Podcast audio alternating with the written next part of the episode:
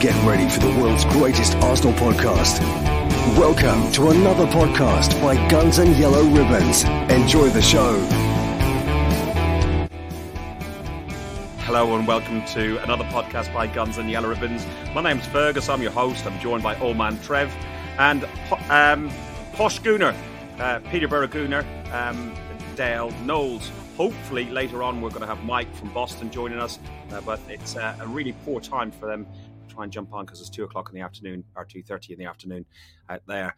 Uh, guys, welcome to the show. Um, Trev, it feels like only yesterday since I saw you. It wasn't, was it? It just you know, it just seems like. When did I see you? Oh, Wolves, Wolves at home. I can't remember a lot. I was absolutely trolley. you were. Game was on. Game was on Thursday night. I got home at midday on Friday. what a night! I had a great laugh. Yeah, well, it was a good night. It, we, we'll talk about that in a minute. Dale, good to have you on again. Just in from work. Cheers. Good elf. I, I can't toast because I don't drink.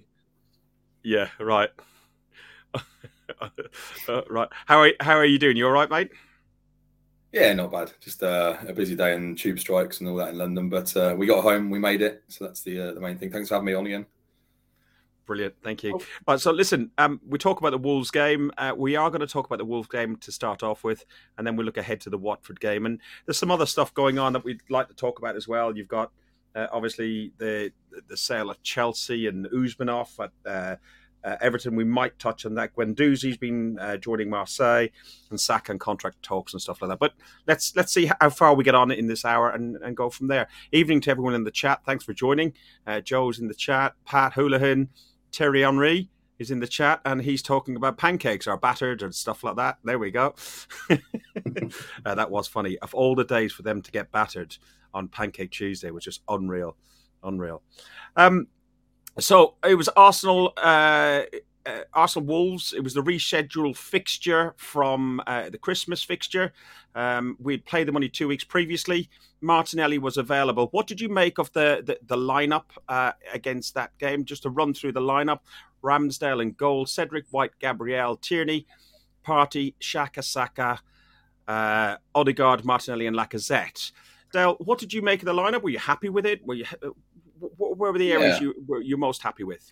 I mean, to be honest, I mean the, the, starting lineup to an extent kind of picks itself at the moment without having that recognised striker. I mean, Lacazette seems to be a favourite of, of the gaffer, um, regardless of form. He's always in there, and I think uh, he's the last six months is probably the best we've seen him play for some time. Um, but yeah, as far as the lineup goes, from what was available, I mean, at first I was a little shocked to see uh, the lack of um, Emil Smith Rowe in there, but then it turns out he was ill. Um, so yeah, I mean, other than that, I, I thought he got the, the, selection spot on. But for me, the, the, the importance of that squad was the substitutions and the timing of them. I thought the boss got them really spot on for a change. I thought he was fantastic. Mm. Trev, I, will talk to you about the first half because there's a better chance of you remembering the first half than the second half. So, um, Wolves were playing towards us uh, at the North Bank, um, and Hee-chan, uh, he uh, he scored the opener. Um, I wasn't very impressed with his very antagonistic, uh, easy word for me to say, um, celebrations on front of the, the North Bank. He he was really, you know, egging us on a bit, wasn't he? He was looking for some some grief and abuse.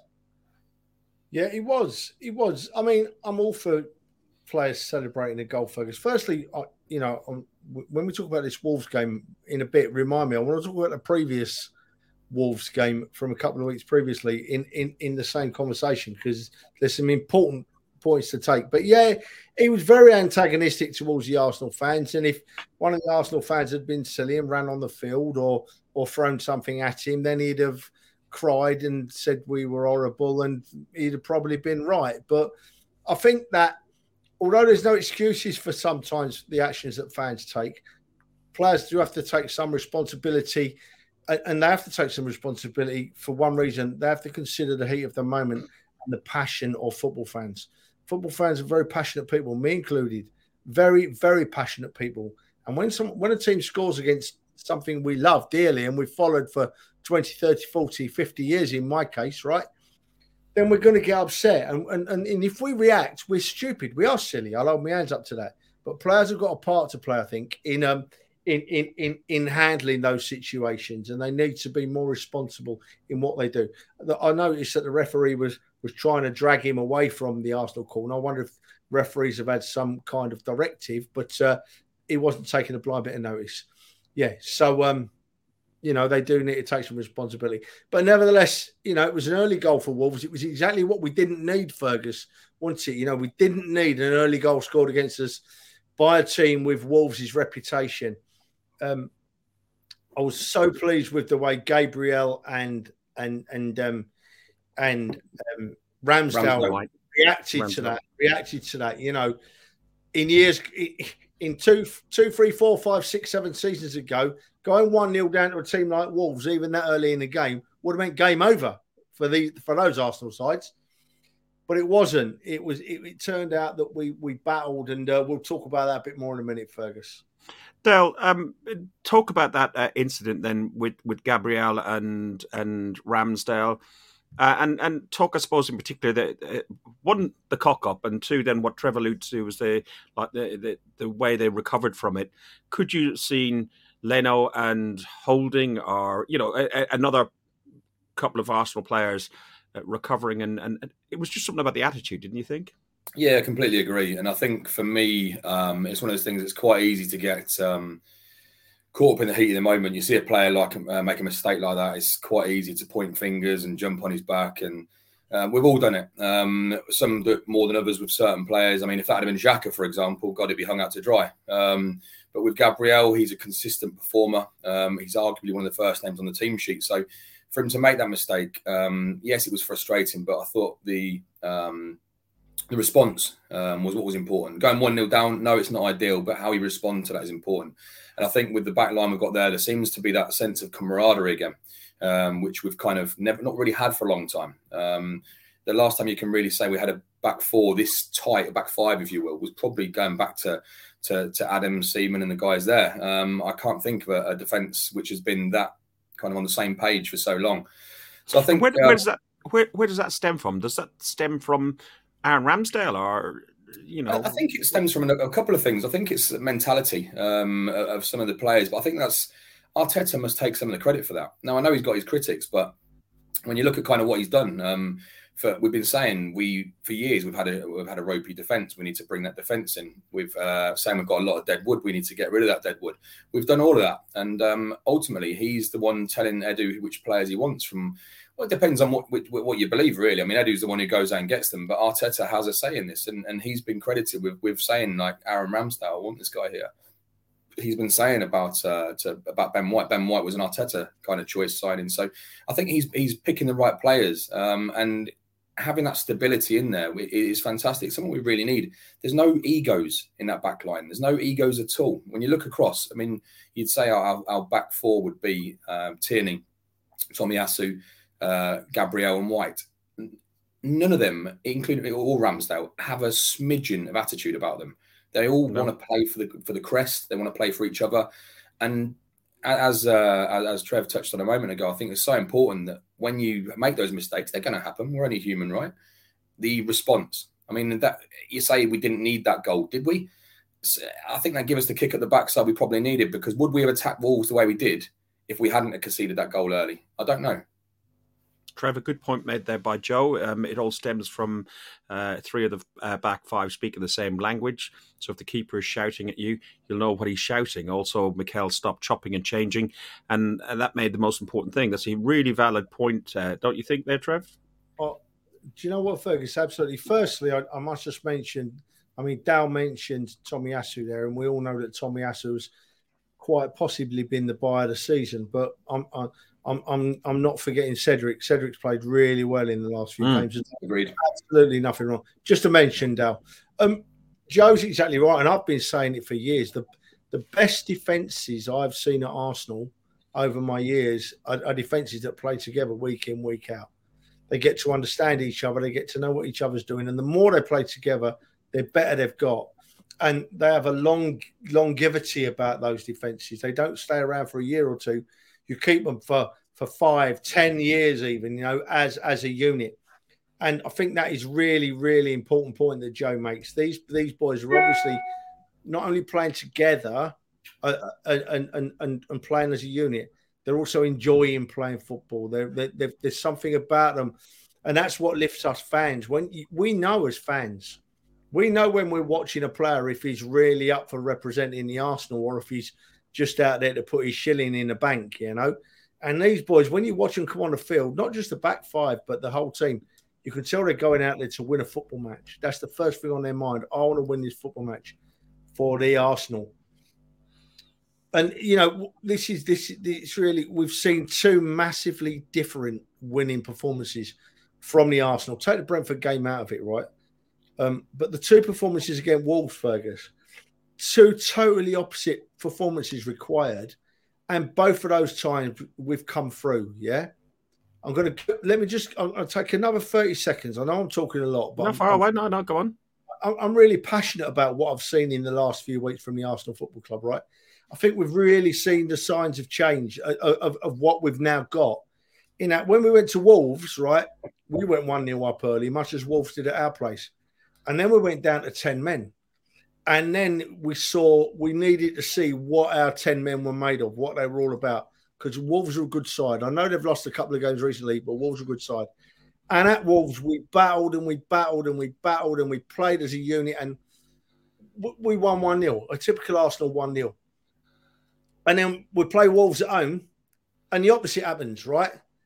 Wolves go 1 0 up at our place and they start doing what we what trying to do what we do at their place. They're wasting time. They're, they're rolling around on the floor. They, they, they, make a substitution that takes five minutes. We must touch on that a bit later, right? And they try and keep us out, but they're not good enough because the Arsenal are capable of turning it round.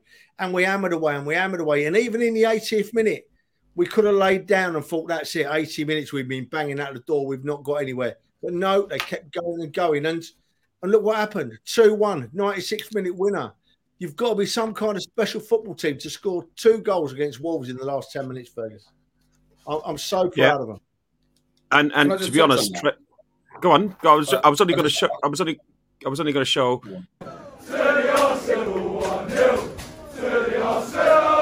The, the, the togetherness among the fan base as well on those two games as well. We'll we'll put some footage up from the last one. Go on, Dale. Sorry. There's uh, what Joanne just says there. Uh, Wolves very being very well organised. A statistic I saw, which I posted in the WhatsApp chat um, recently, I thought was uh, absolutely incredible. So Wolves haven't lost a game when going ahead in 45 games, whereas three years. Uh, yeah, uh, and and Arteta, uh, sorry, Arsenal haven't won a game under Arteta when going behind which again astounded me. I thought it was an incredible statistic. So it just goes to show kind of what what we're up against there. So before before those two games, if you'd have asked most people, there's uh, no no no Arsenal not Arsenal fans because obviously uh, a lot most of our guys believe in, in the team. But if you ask the majority of football fans who is going to take the points from them games, I guarantee you now nobody would have said Arsenal take all six points against Wolves home and away.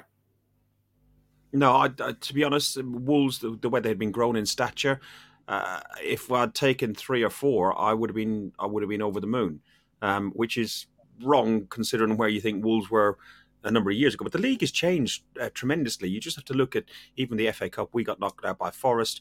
Man United get knocked out by Boro. Uh, Spurs uh, uh, get knocked out by Boro. So it just shows that the, the quality of, of that sort of tranche of football teams is not as good as it used to be, and, and and the lower down teams seem to be picking up their game against them, and the top two or three elites are just miles ahead with money. But we'll we'll we'll, we'll see how that goes in the future. Look, Arsenal enjoyed more possession and registered more than four times as many shots um, against uh, Wolves um, uh, in in the game. We had fifty six percent possession, forty four percent to Wolves, 21 attempts on tar- uh, uh, off target and five on target. And Wolves scoring at one, but only had one other attempt on target. So it was a quiet enough day for Ramsdale. Um, we talked about uh, the tactics that Wolves, uh, or we, touched on the tactics that Wolves adopted. Uh, the, the fact that when they go one 0 up, they, they they they were very um, they're very tight and defensive. And then we looked at the, the for the want of a better word, the cheating, the, the, the rolling over, the falling, the extended time to do that, confusion of uh, of substitution. Trevor, you you wanted to talk about that particular sub, and we'll we'll come in and look at the goals and stuff then there afterwards. Talk about just that whole tactic of disrupting the game and breaking the game down. We had it against Burnley, we've had it against Brentford, and we had it on steroids with Wolves. Look, right, Fergus, I'm not going to knock any team for for pushing the letter of the law like Wolves did. Not knocking them for that. If they can get away with it, they're going to do it. We we would all do it. You know, we would all do it. I don't know if you've noticed this season, Arsenal have obviously had a word with the ball boys and girls because if we're winning, the ball boys and girls take four times as long to get the ball back onto the field than if we're losing. what what really frustrated me about Wolves was the inconsistency. I use that word a lot nowadays. The inconsistency, and you know, I'm going to go back to to the red card at Wolves, you know, to the red card for Martinelli at Wolves, two bookable offences, right? Now, if that substitution where that player was walking off and then he got booked, and then he's walking back on, then he's walking off and walking on, and then they change their mind. If that isn't two bookable offences, what on this planet is?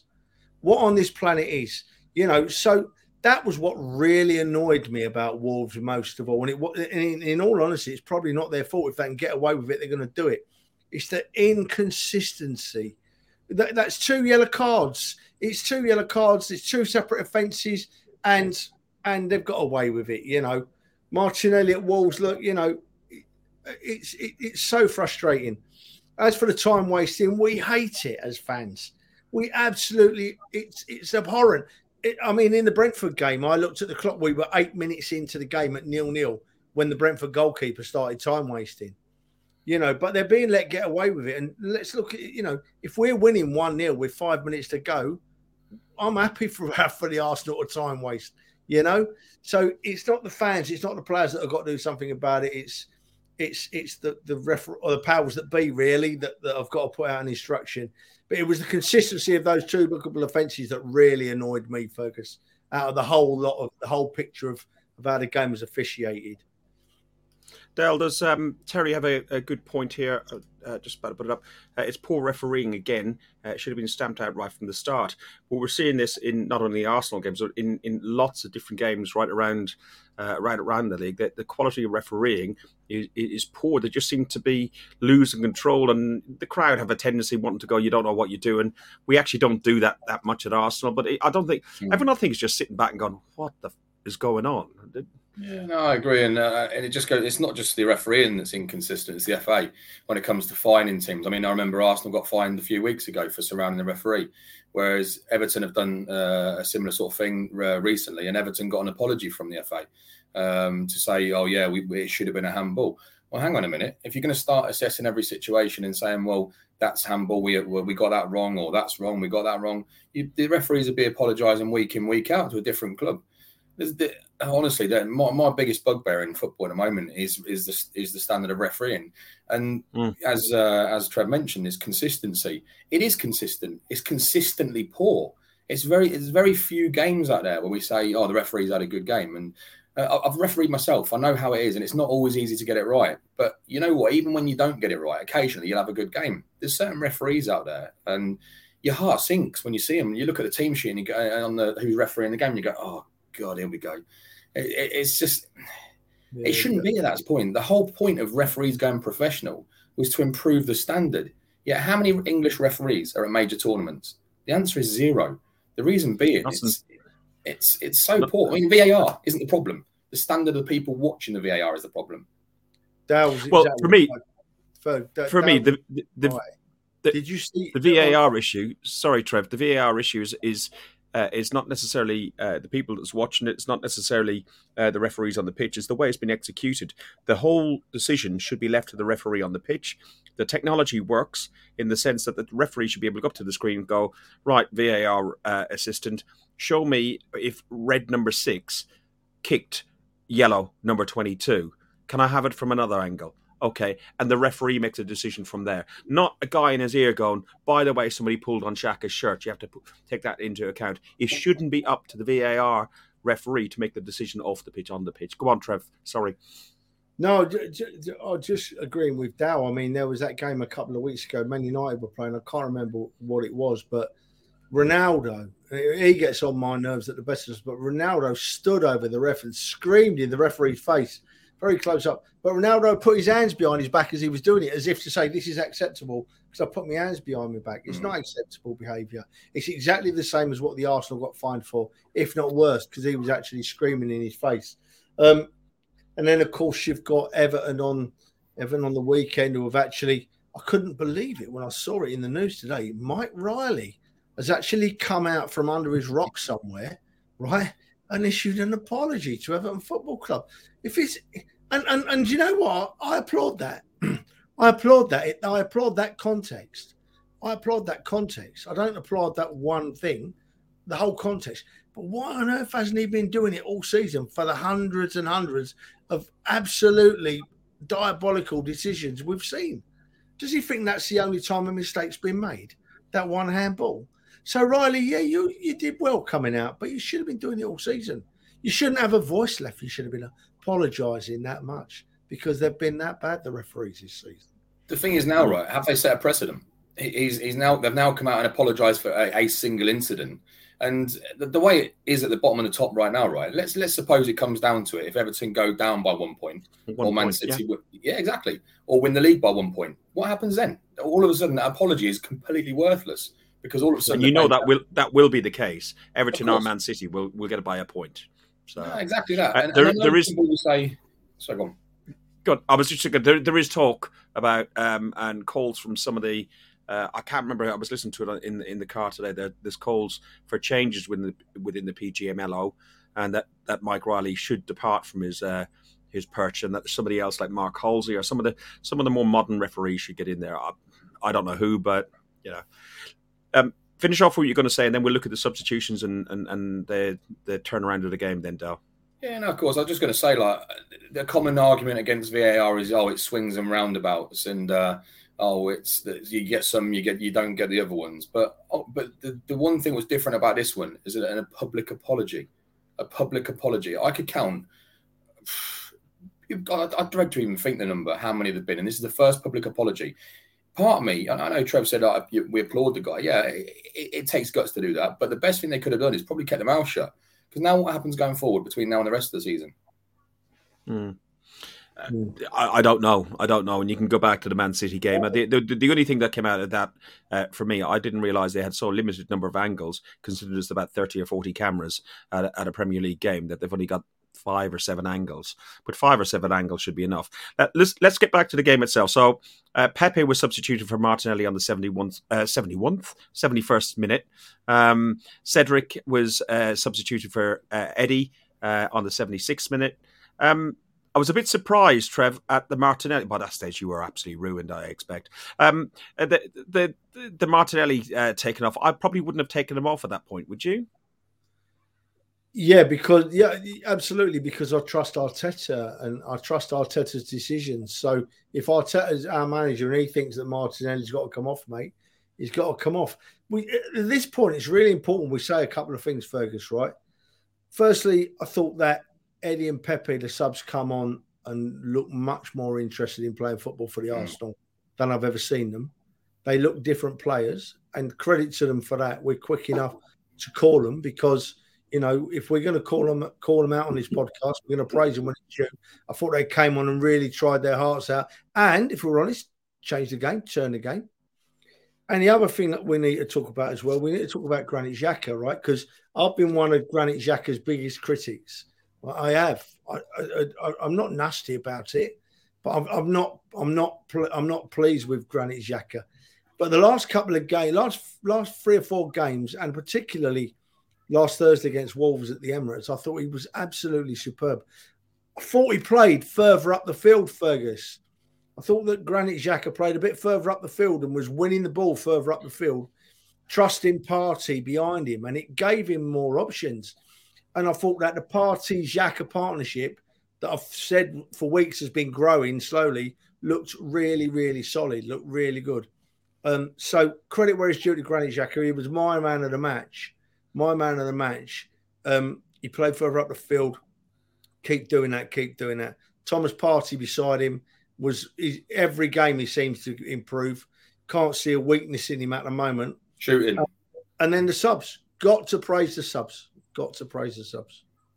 Dale, um, the Granit Xhaka positioning, um, he seems to play like uh, Odegaard and Xhaka as two sort of number eights and Partey a little bit behind him. Unlike uh, Trev, I didn't think Partey had a bad game, but I, I, I didn't see him as outstanding, and I haven't seen the Partey of 45 million just yet.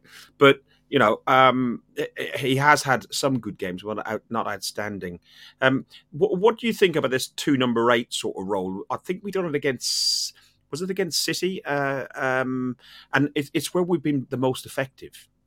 Yeah, I think I think touching on what Trev said there, the I think what's important to that, forget the positioning. I think what's important is the relationship building between the players.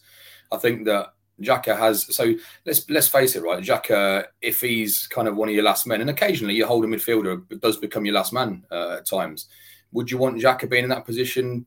Probably not, to be honest with you. But going forward, we know he can strike a ball. We know he can pick a pass.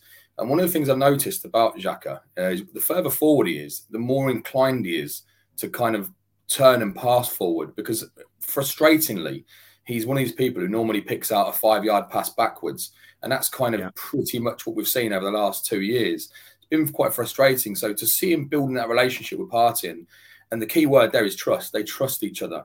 Jack is that bit more adventurous going forward. And when he does, he doesn't need to tell Partey to drop to, to, to sit back. He kind of naturally just does that.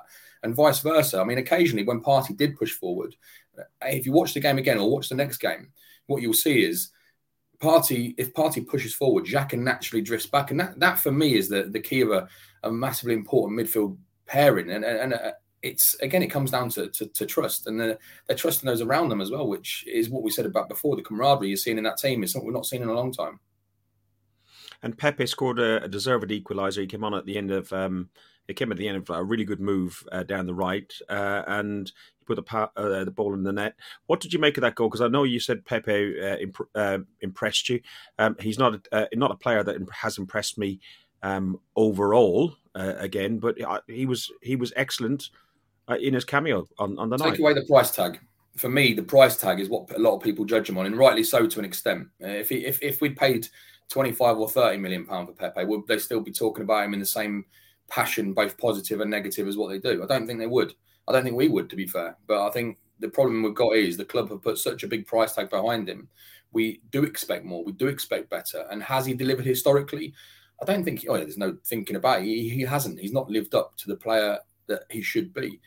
Whereas after the African Cup of Nations, he's clearly that that kind of that, that hunger of playing football again, that that that drive, that will um, to push and push himself and really establish himself. And I think he he come in when he when he come on, he had a point to prove. Right, there's a few players I think who are playing for their their futures. Arguably, you could say he's one of them. Um, and I think he he he knew what was needed to go uh, to do. I think Arteta's had a word in his ear and said, "Look, you've had a great tournament.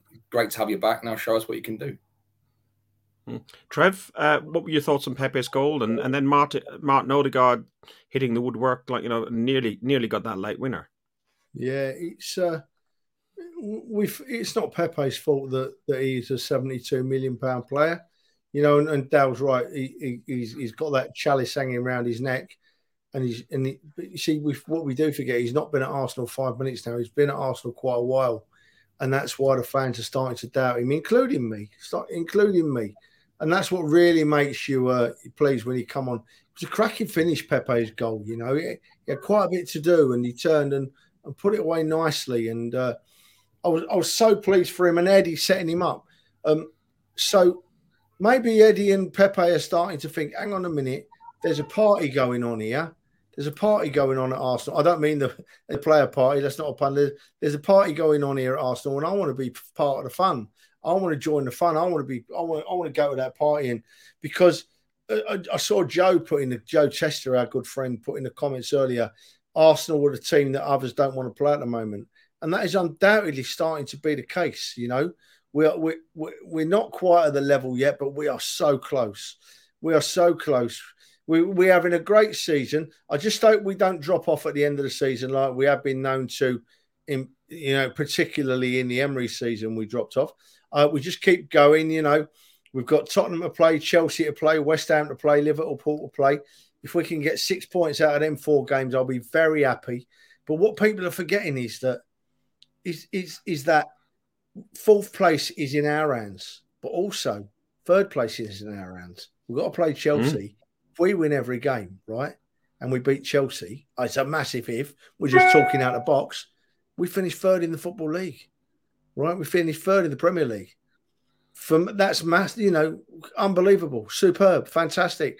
I cannot give Arteta in. I've held back from saying this for a while, but I'm going to say it, and I'll upset a few people. I cannot give it Arteta enough praise for this season, where he started, where he finished last season, where he started this season, what happened at Manchester City over Christmas, right when we got absolutely ripped apart. Since then, right, we've really seen the Arteta team coming to the fore. You know, the legacy of the previous manager managers is almost gone. And those that are still left are starting to change their ways. So this is Arteta now, you know, and, and I'm excited by it. I'm excited by the football he, he gets us playing. I'm excited by the way he conducts himself. I, I, I, you know, I, just want to go and watch Arsenal again. Oh, there was a time when I'd think, oh, here we go again, off to bloody Newcastle at the weekend. But now I can't wait.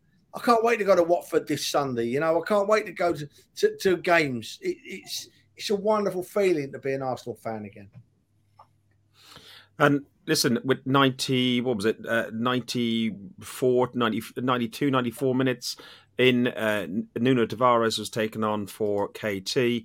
I was on my phone just taking a picture of the scoreboard at 1 1 and about to put up a discussion point on Arsenal fans forum. Hard fought point.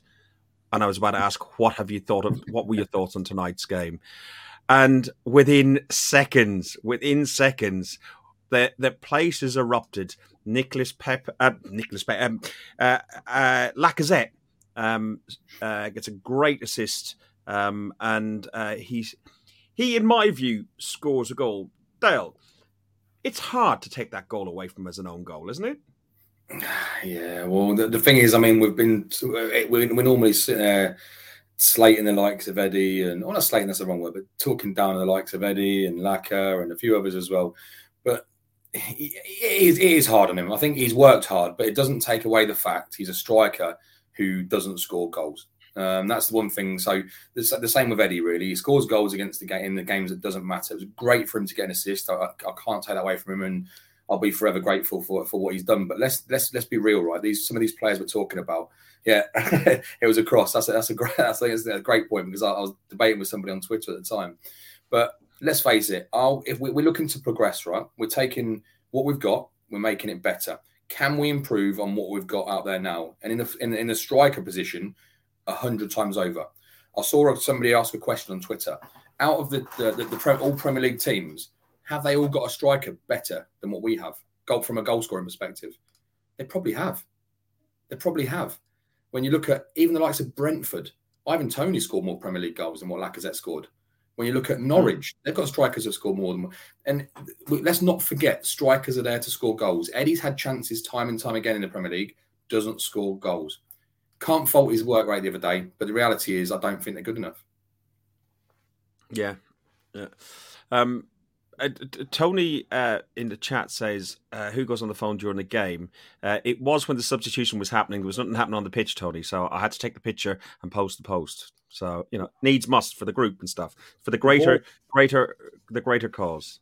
On that note, though, can I just add on that note there? I'm not a big fan of people going on phones during games and stuff, but occasionally, if you do see videos of someone, uh, I mean, I remember being at uh, Arsenal Leicester um, when we when Welbeck scored like uh, a late goal for the winner. We were literally just about to walk out, and it was like deep into stoppage time. And some uh, my, my, my pal next to me, Dan, and uh, he sat down. he was like, "Oh, just just record this." And that there was. I look back on that video now, a short thirty second video, and the smile it puts on my face. So although I'm not a big fan of, uh, of, of mobile phones at football matches, occasionally, you know what, they do have their uses it was to be honest. I, I don't, as a rule, I, I, all the groups, everything yeah. else, all go on. Uh, you do. I don't. You, you do. Don't don't make me swear on here.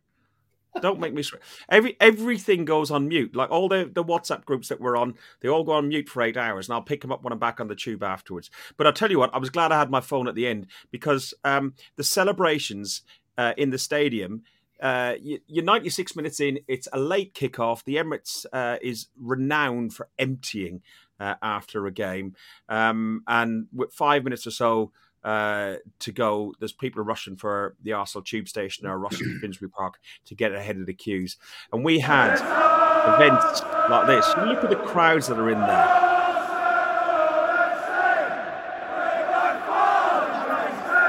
Also, look at the reaction of the players. The players are extremely excited about this result. They understand the importance of this result as well.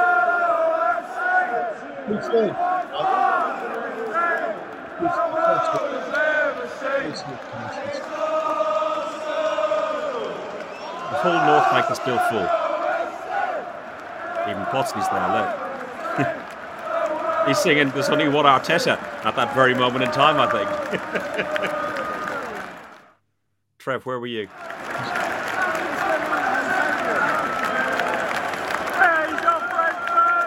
And then he got Gabriel and Cedric run up the north bank. Gabriel, he done this at Leicester as well. He really gets into it.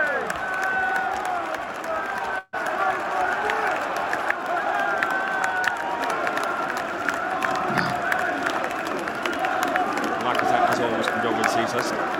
And Granit Xhaka, I must admit, he had an outstanding game that day. He, he, was a great game. Not a not a great fan of it, but this is my favourite of it. Aaron Ramsdale Saka jumping into the other's arms. Absolutely brilliant.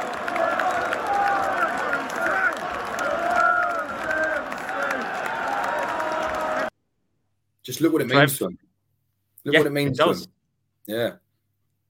You can genuinely see what it means to the fans and the players. I was talking to somebody today, um, and they do an awful lot of um, concierge stuff for footballers uh, across different football teams and some of these uh, Love Island and celebrity sort of uh, things. And uh, one of them is very doing a lot of work uh, trying to get some more business out of Arsenal and talking, sitting around the the atmosphere around the uh, London Colney training camp is really, really, really positive. They've all got the mental state that they, they know exactly where they're going for. They, their only fear, obviously injuries and so on, their only fear is whether youth could possibly if they lose their heads at some point. And I think that's probably the only fear. Which, Trev, do you think these lads can keep their heads? Well, who knows? I hope they do. I hope they do. They're, they're Arsenal in their blood. So, but you see, the fan thing is a simple thing. It goes in cycles. If you've got a football team on the field that's exciting the fans, that wants to play for the football club, and the fans sense that, the fans will stay the fans will stay regardless. And that's what they're doing at the moment. The fans are not going home, home and away. They're supporting the team till the last breath. So I'm not surprised at the, at the stadium staying full till till the end of games and after games, because the, the fans sense that the players are playing for the club and that we we've actually got a team that's that's worth watching. You know, I, I, I didn't get a chance to talk about the Lacazette goal because I'm going to say it with a smile on my face, right? If if the goalkeeper don't palm it in the net, we're saying, "Oh Jesus Christ, Lacazette's missed another golden chance, aren't we?" You know, so he's got lucky Lacazette, right? He's got lucky Lacazette, but let's hope that that bit of luck kickstarts him. You know, we got how many games we got left? Fourteen games left this season. Fourteen it? to go. Fourteen yeah. left. I'd take seven goals from from Laka in fourteen games, and a chip in from the others, and and we'll be in fourth place at the end of the season. Are you um, hopeful, Trev? You what? You're hopeful. Seven goals from Laka. Absolutely hopeful. Of course, I'm hopeful. You know, I support the club. I want to. I, am I'm, I'm not going to say I want him to score none, but I'll, I, you know, I just want him to keep committing himself as he does to the team. Um, as for the phone, Fergus, that's it. It's not good, son. You need to sort yourself out about the phone. You need to sort yourself out about the phone. The last thing on last thing on the Wolves game was uh, Aaron Ramsdale uh, celebrating like he won the Champions League. I love it. Trev. well, that's that's what the fans stay there to see, and you know, Kai, yeah, you know, and I'm just looking at Kai's comment here. Yeah, Kai, seven goals. Why shouldn't we say we'd like to see Laka score seven goals? We'd like, like to see him score a goal a game. But I'm, I'm saying what we'd you know, what we'd take, and so you know, I, I just want us to continue going as we are. I'm, I'm, I'm a bit lost for words because I'm just I just want to go and watch us play football again. I'm just so happy with what, what I'm seeing at the moment. The commitment and the effort from one to 11. Um, and I was going to say something else, but I cannot for the life of me remember what I was going to say, Fergus. So, oh, I know what it was. Um, you know, Ed, got to dwell on Eddie and Pepe for a few seconds, right? We've got to dwell on Nketiah and Pepe for a few seconds. Um, I really hope that Arteta's been at them this week, praising them and saying how good you are, because the options on the bench, as showed against Wolves, are going to be key now. You know, if we're struggling to have options on the bench, we've only had Smith Rowe really as a, as a really positive option on the bench up to now, haven't we? So if we get a, a Pepe and, and Nketiah playing better, and we have three or four options on the bench to bring on when we're tired and we need a goal, we're an even better football team. Um, next up, we have got uh, Arsenal uh, away to Watford. Um, uh, yeah, seven goals all against Spurs. That'd be perfect, Matt. Um, Arsenal against Watford. Our head to head with them is Arsenal have won 12 and Watford won 2. We've scored 33 goals versus their 12, and we've kept eight clean sheets. Uh, Watford are 19th, 19th in the league. They've drawn, lost, won, lost, lost, and drawn. Five wins, four draws, 17 losses all season, with a minus 22 goal difference. Um, Dale, Watford have only kept clean uh, clean sheets in the last six Premier League games under Roy Hodgson, um, as many as they had in the previous 38 under four different managers. Um, and w- w- where do you see this go game going on Sunday? Truth be told, they, they did, um, go on. Uh, I was I was only going to say they did give Man United a, a bloody hard game uh, last weekend as well. Didn't they beat them four 0 earlier on in the season as well? Man United did, yeah. Yeah, I think they. I think they beat Man United four 0 didn't they?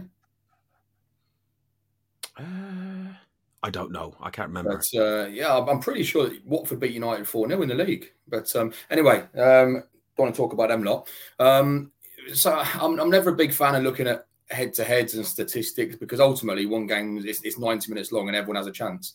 Um, I agree with that. Roy will set them hard, uh, set be hard to break down, but I think we've got more than enough to get in there.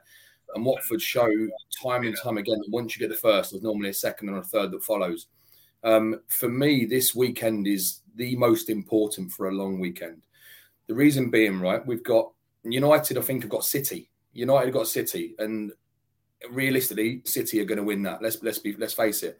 So if City win that, we beat Watford forget who our games are in hand against because there's a, I hate people saying, yeah, but our games are in hand against uh, Tottenham, Chelsea, and Liverpool. They're not. They're against who we play next. That's who our games in hand are against. And if we, uh, that is such a psychological advantage. We'll be one point ahead of them if I'm if, if I'm right with uh, three games in hand. That yep. there is massive, absolutely massive. So this game here for me is don't get me wrong, the Wolves games are big, but they mean nothing if we don't go ahead and win this game here. I think, like the someone commented a moment ago, they they are hard to break down initially, but once you get that first one, I think they crumble uh, like the Berlin Wall. So let's just hope uh, we get an early goal. I think an early goal and it could be quite a big scoreline. I think we could see a repeat of the Leeds game, but uh, I think it all depends kind of how we go out there. If we go out there all guns blazing and, and we go out there to win that game, there's only one winner for me. Trevor, Arsenal have scored uh, the first goal in 14 of the last 15 meetings against Watford, with the only exceptions when um, we lost to Watford in 2017 at the Emirates Stadium. Um, is it key on Sunday that we go out and get the first goal? Uh, no, as we've shown recently, it's desirable. It's what we want. It's not key. We, we could give away an early goal and, and we should still beat Watford on current form comfortably. But obviously, we don't want to give away an early goal. I think the defeat in 217 at our place was uh, was the old Troy Deeney cojones thing, wasn't it? The Hornets, yeah. And, yeah. and I, I, mean, that still grates with the Arsenal, and that still that still fires our fans up these years later. So thank you, Troy Deeney, for doing that. You, have been a right help in lifting our fan base against Watford. In, no, Fergus, I, I, don't think we, we, we it'll be we won't lose a game because we give away an early goal. We're a better side than that. We're capable of scoring one more goal, one goal against Watford, one more more than one goal against Watford. Spit it out, Trev. More than one goal against Watford Um, but it is Arsenal, you know, so who knows what's going to happen. But going on current form, it should be a comfortable win for us. And as Dal rightly said, rightly said, another three points on the board. And they've all got to play each other, including us. We've got to play some top teams as well. We've just got to do better than the others. We're right in the mix, right in the mix. I think we'll win at Watford. And, and as you rightly said, Roy, Roy Roy Hodgson don't muck around with his teams. He gets them set up well but the quality of the players, the pace of the play, should see us turn Watford over. Yeah, Adele, Adele, I think the, the, the one that you were referring to is um, Ole's last game in charge. It was a four-one defeat United had. Yeah, that's the one. So, yeah, thank th- thank you everybody in the chat for helping us on that one. Um, so let's go around and get your your. Um, is there anybody you particularly fear within the Watford side then, Dale? Uh, truth be told, no. I mean, uh, when I look at our, our, squad, I mean, one v one on one, any of them, I'd fancy any of ours versus any of them. And I genuinely do think if we get an, uh, I know we're saying it's not imperative to get an early goal, and uh, we, have shown that we can come from behind, but nobody wants to come from behind, right? I think we get we go out and we score in the first 10, 20 minutes. I, I genuinely do believe we've got another four, five nil, hopefully on our hands. I think, but rather than a 4 5 nil, great. It's great for the goal difference. I'd love us to, to, to a 1 or a 2 0. I see a comment saying 1 0 every game. I, I, love the clean sheets. The clean sheets are almost as, as, as, important as goals these days. And you've seen what it does to that back line. That back line, they're devastated when they score. If we're winning 4 0 and they concede in the 90th minute and it make it 4 1, they literally feel like they've lost the game. It means so much to them. So a clean sheet, a 2 0 win, I'll be happy with that. Trev? Ferg, it's a really interesting point Dal makes there. A really interesting point in that in in in recent seasons we've gone into games thinking, well, we're going to have to score three or four because our defense is going to let one or two in, you know, right? And that's changed for me completely.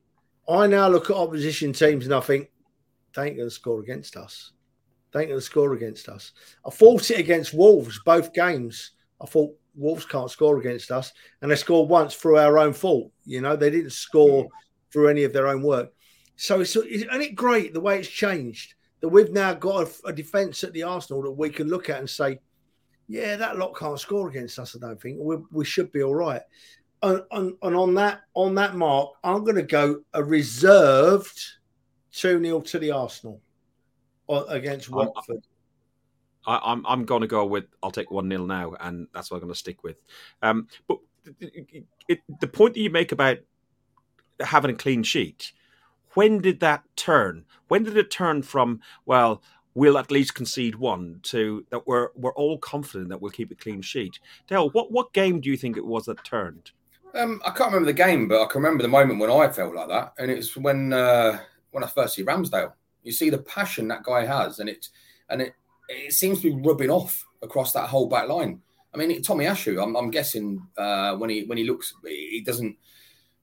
English isn't his first language, but you can see how much it means to him as well. So emotion has no language, and I think that started. I mean, the, the earliest I can remember it, well, because we, we've never really had that solid back line, the consistency going back to that that word there that we've got at the moment, and I think that seems to have been solidified with the inclusion of Ramsdale, because the, the I think the mm. players trust him. They listen to him. He sh- he's, Leno never used to shout at them. Never Leno used never used to praise them like that. They always, of course, they shake hands and give each other a pat on the back when they all do something good. But I don't know. Ramsdale just seems to drive it that bit extra for me, and for me, that's that's a big turning point. That's a big having that big voice back there, someone who actually gives a damn. Uh, for me, that's it was the signing of Aaron Ramsdale. Yeah. Um, Trevor, when when did you when was the the moment that you felt it turned where you felt confident that we were going to keep a clean sheet going into games like these? Yeah ramsdale was a massive call. Ramsdale was a massive call in that because as much as we used we leno didn't do a lot wrong ramsdale was a different kind of goalkeeper he's he, he, he you can tell he inspires players around him. Not only does he inspire players around him he inspires fans. So ramsdale was massive and then Tomiyasu turns out to be probably the near the buy of the season. Although I'm, Cedric at the moment is playing his socks off. And then we get us, we've we've struggled with central defenders for years and years and years. We've tried all different sorts. I mean, there was a time under under the Arsene Wenger, we had two central defenders, neither of them was six foot. Um, and, you know, we knew that we were going to give away goals every game. Set pieces, it was horrendous. You know, these big lads had come up, and I can remember we played Southampton away two or three seasons ago. And, and we lost, and I can't remember whether we lost or drew, but set pieces in our box, our defenders were a foot shorter than all of the Southampton players, and you're thinking we've got no chance here. We're not gonna, we're not gonna hold out here. We were getting bullied. We were getting bullied. So going back to it, you start to see it form the second, you know, getting getting into this season after the Man City game where we got battered. You know, Ramsdale comes in, and then and then Tomiyasu starts playing really, really well, and and although Lokonga, uh, the, the what's his name, the, the the left back did really well Tierney comes back and gets himself really fit and starts playing. And then the most important part of a defence, right? We find two central defenders with a pair of balls. They've both got a pair of balls, you know. They both play their arts out. They both don't get bullied. They both get in people's faces. White and Gabriel, right, have been revolutionary. You watch White and Gabriel during the game, they do not give a damn about anything other than keeping that ball out of our goal. They've been an absolute revelation, those two centre backs. I can't sing their praise high enough. And of course, I've mentioned them all there. And then when you put them all together, you've got a very, very good defence, a young defence, a defence that's still learning to play with each other, a defence that could stick together if we keep them for the next like eight, ten years. Be excited. That is when it all changed, Fergus. When the five we play regularly now started to play together regularly, regularly. And you've still got Cedric and what's his name, the lad on left back as well. Come on, Nuno, Nuno, Nuno Tavares. Nuno, Nuno Tavares. We've still got them to come in who can both do a really good job. So yeah, and, and then Holding comes into the centre defence if we need him, and never ever lets us down. I'm I'm very happy with that. The any problem we've got now is up the other end of the field. Yeah, agreed. I mean, you stick Aubameyang's goals into this team. No one foresee Aubameyang not doing what he's done now. So I'm, I'm, not. I don't want to bring his name up, but let's look at his goal scoring prowess over the last few years. He has been deadly in front of goal. Let's face it, right? You stick those goals in this defence. My God, what a team we've got there! What a team! You mentioned Ben White and Gabriel. Let me just say one thing about him before we move on from this one. So for me, not just defensively, the the way both of them two can pick a pass, a 50, 60 yard, uh, 60 yard ball. My God, you, you, don't see some of the best centre midfielders uh, in the club doing that. Yet Ben White's pinging it 60, 70 yards, putting on a 50p. Their passing ability, and someone touched on a moment ago, I think it was Heath in the comments. Heath was saying we, we they play uh, together as a unit. Uh, that's it. They defend as a unit. It's it's so true. But uh, but for me, it's about more than them. It's about they know what's in front of them. We're building something special, guys. Believe it. Believe it. And you know what? This, this I'm going to ask you a question now. Let me just ask you a question, son. How good, right, do you think that Ben White is with a ball at his feet, mate? I think he could play higher up the field easily. Yeah, he could He's, easily be a midfield. He could easily be like that holding midfield centre. He mid, has done for uh, Brighton. yeah. he, he, did play that role for Brighton. Yeah. Okay. So cool. Yeah, but uh, you know this the, the, the build you dale you said that we're building something we're building something special this is the season that we could afford to get rid of Aubameyangs and everything we're in nothing but you know this january gave us the opportunity to clear out and build and keep players who want to be part of the, the project, the process, whatever you want to call it, and be part of Arsenal Football Club and bring it on to the next level. Even the guys who are running out of contracts in the like of um, Eddie to a, a, lesser degree, but Eddie, um, uh, Lacazette, and um, Elneny in the background. He doesn't cause any problems. He doesn't cause any grief or anything like that. He just is part of the collective team, and uh, they are they. I, I think the whole ethos around the club is fantastic at the minute. Listen, moving it on slightly, um, Guendouzi will be uh, signing on a permanent uh, to, uh, for Marseille, nine million pounds. Dale, good business. Glad to see him gone. Uh, taxi for Guendouzi, please. Uh, yeah, extremely happy. Um, I'll be honest. I mean, I, I, don't care how good a player he is. I always see about uh, he's a great player. We've, we've, we've missed out one on there. Marseille have got a great player. I do not care how good player you are. If you if you do not fit into this current Arsenal team, which we're developing something special as we've been discussing, you're not for me. I'm afraid. And he's shown time and time again. Every club he's been at, he showed a bit of an attitude problem there, and even even at Marseille, they've said, yeah, he's got a bit of a chip on his shoulder, and it's his managers come out publicly and said it previously, just before Christmas last time. For me, that upsets the apple cart. Uh, I don't care what we got for him. I'll be completely honest. I don't care if he goes on a free. For me, it, it it's a problem off the books, a problem in, in the in the shape of his attitude, not his ability. Trev, do you agree with Terry? Are we selling him on the cheap? Yeah, we are. he's an ex-Arsenal player now. I'm not bothered. I'm not bothered. Ex-Arsenal exactly. um, didn't didn't cut the mustard at Arsenal more for his attitude than his skills. Job done. Arteta's had his weight. He's gone. We move on. Agreed. Uh, um, and the, the the last one is Usmanov, uh, and you got Abramovich now that he's uh, formally announced that he's um, going to be uh, but Chelsea up for sale. Dodged a bullet there, uh, Trev, uh, with Usmanov, and I do recall um, hearing that uh, was it Fiszman on his deathbed said when he was giving his shares to. I, don't know Smith Brace. I, I, don't know all the directors' names. Um, whatever you do, don't. This is when um, Stan Kroenke was stiffing around to try and get involved in the club and Red and White Holdings and all of that. Do not sell to Usmanov. The advice was probably correct in the end, don't you think, Trev?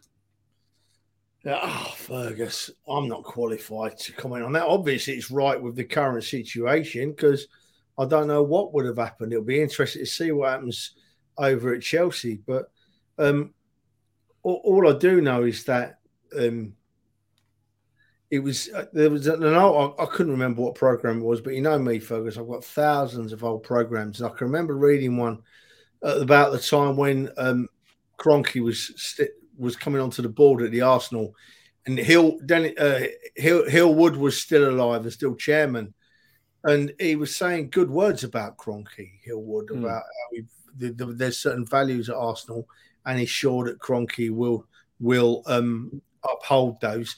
I'm not saying that that's happened. I'm not saying that it's happened at all. I'm not. I don't know. I don't know the insides and outs of it.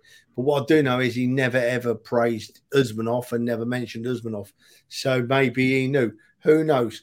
Um, but we've got what we've got. Um, I, I want you know we should we should really briefly mention for a few seconds about what's going on in the Ukraine. It's uh, it's a country I've been fortunate enough to visit. I've walked around the streets of Kharkiv. I've walked around the streets of Poltava. I've walked around the streets at Kiev at all hours of the day and night and never felt unsafe. They're lovely. The Ukrainians are lovely people. It's a lovely place. And what's gone on there is really wrong. They're being attacked by a lunatic for no reason whatsoever. And innocent people, like just like ourselves, probably some people I spoke to in those cities have been killed just going about their daily business, just just wanting to get on with life, you know. So um, we need to mention that me personally, the Ukrainians have my have my full support, my full backing. I hope they hold on in there. I hope they turn these Russians over, and I hope they come out of it, um, come out of it showing just just how what a horrible man this Putin is, and that that that he, he never gets a chance to do it again. I, it makes me want to cry thinking about being there. Agreed, Trev. Agreed. I think one of the things what comes off the back of this, we spoke briefly about a moment ago, is the sale of Chelsea. I think a massive statement there. Again, politically, I'm not one of these politically minded people, but he's not just selling the club. What he's come out and said as well is he's donating the net profits to the victims of Ukraine. Now, your conspiracy theorists will sit there and say he hasn't said what side he's he's he's donating it to, whether it be the victim, in the Russian side, or the or the whatever. but for me, that to me is it's a big two fingers up to Putin to sit there and say because he's very close to Putin. It's no it's no secret, and I think acts like this are going to be what's going to help resolve this war and and put these these, these war crimes and these these these, these horrific events we're seeing in front of us. But hopefully, they, they, this is the start of the end.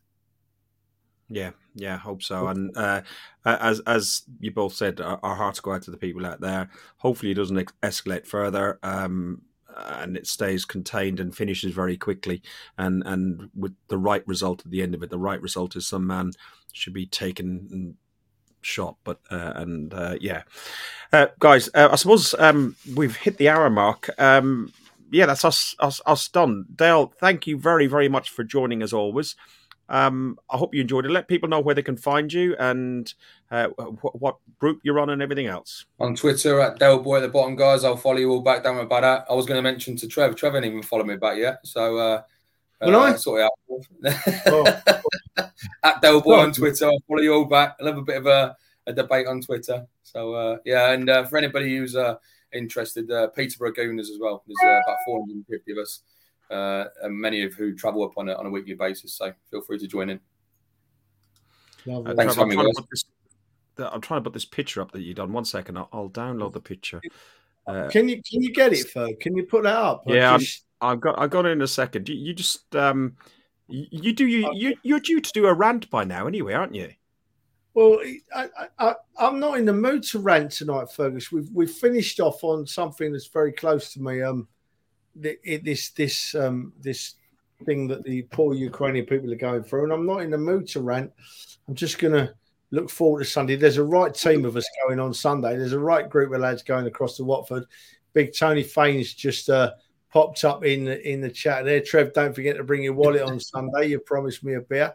Well, you've been promised me a beer for years, Tony. I've never seen one. There it is, Ferg. That's it. See, that's that that's that's Terry who pops up in the chat a lot. Um, and that's a lad, a steward at Vorskla Poltava in Ukraine, right? And this is the kind of people they are. Um, me and Terry and myself and about three or four other Arsenal fans got to Poltava early for the game there three or four seasons ago.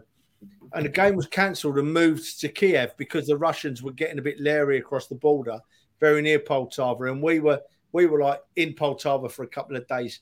And we went down the stadium, and that lad that in that picture just then didn't know me and Terry from Adam. But he said, You've come all the way from the UK, come on. And he took us in the stadium at Poltava, showed us around the changing rooms, showed us around the restaurants, took us into the club shop that was all fenced off. They weren't letting anybody in the ground. And he was just a really, really nice man. And uh, I just hope and pray that he's all right. He, I, I, he's a lovely fella, and he's in Poltava, which is which is not the best place to be right now. And I just hope he's all right. Fingers crossed. And my heart goes out towards him. And I'm not going to mention it anymore about Pot Ukraine now because it upsets me greatly.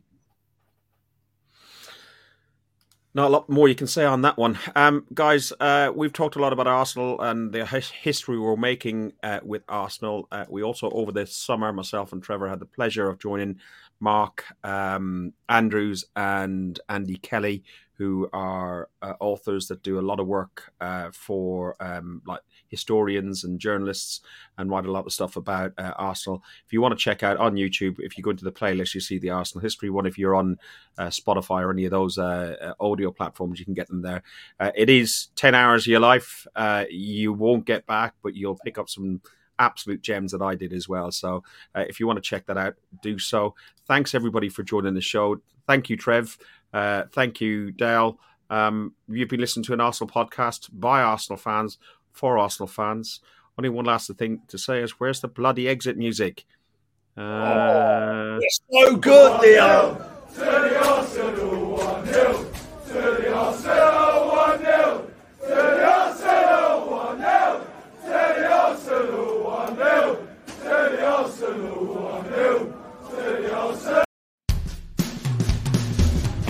Been listening to Guns and Yellow Ribbons, an Arsenal podcast by Arsenal fans for Arsenal fans.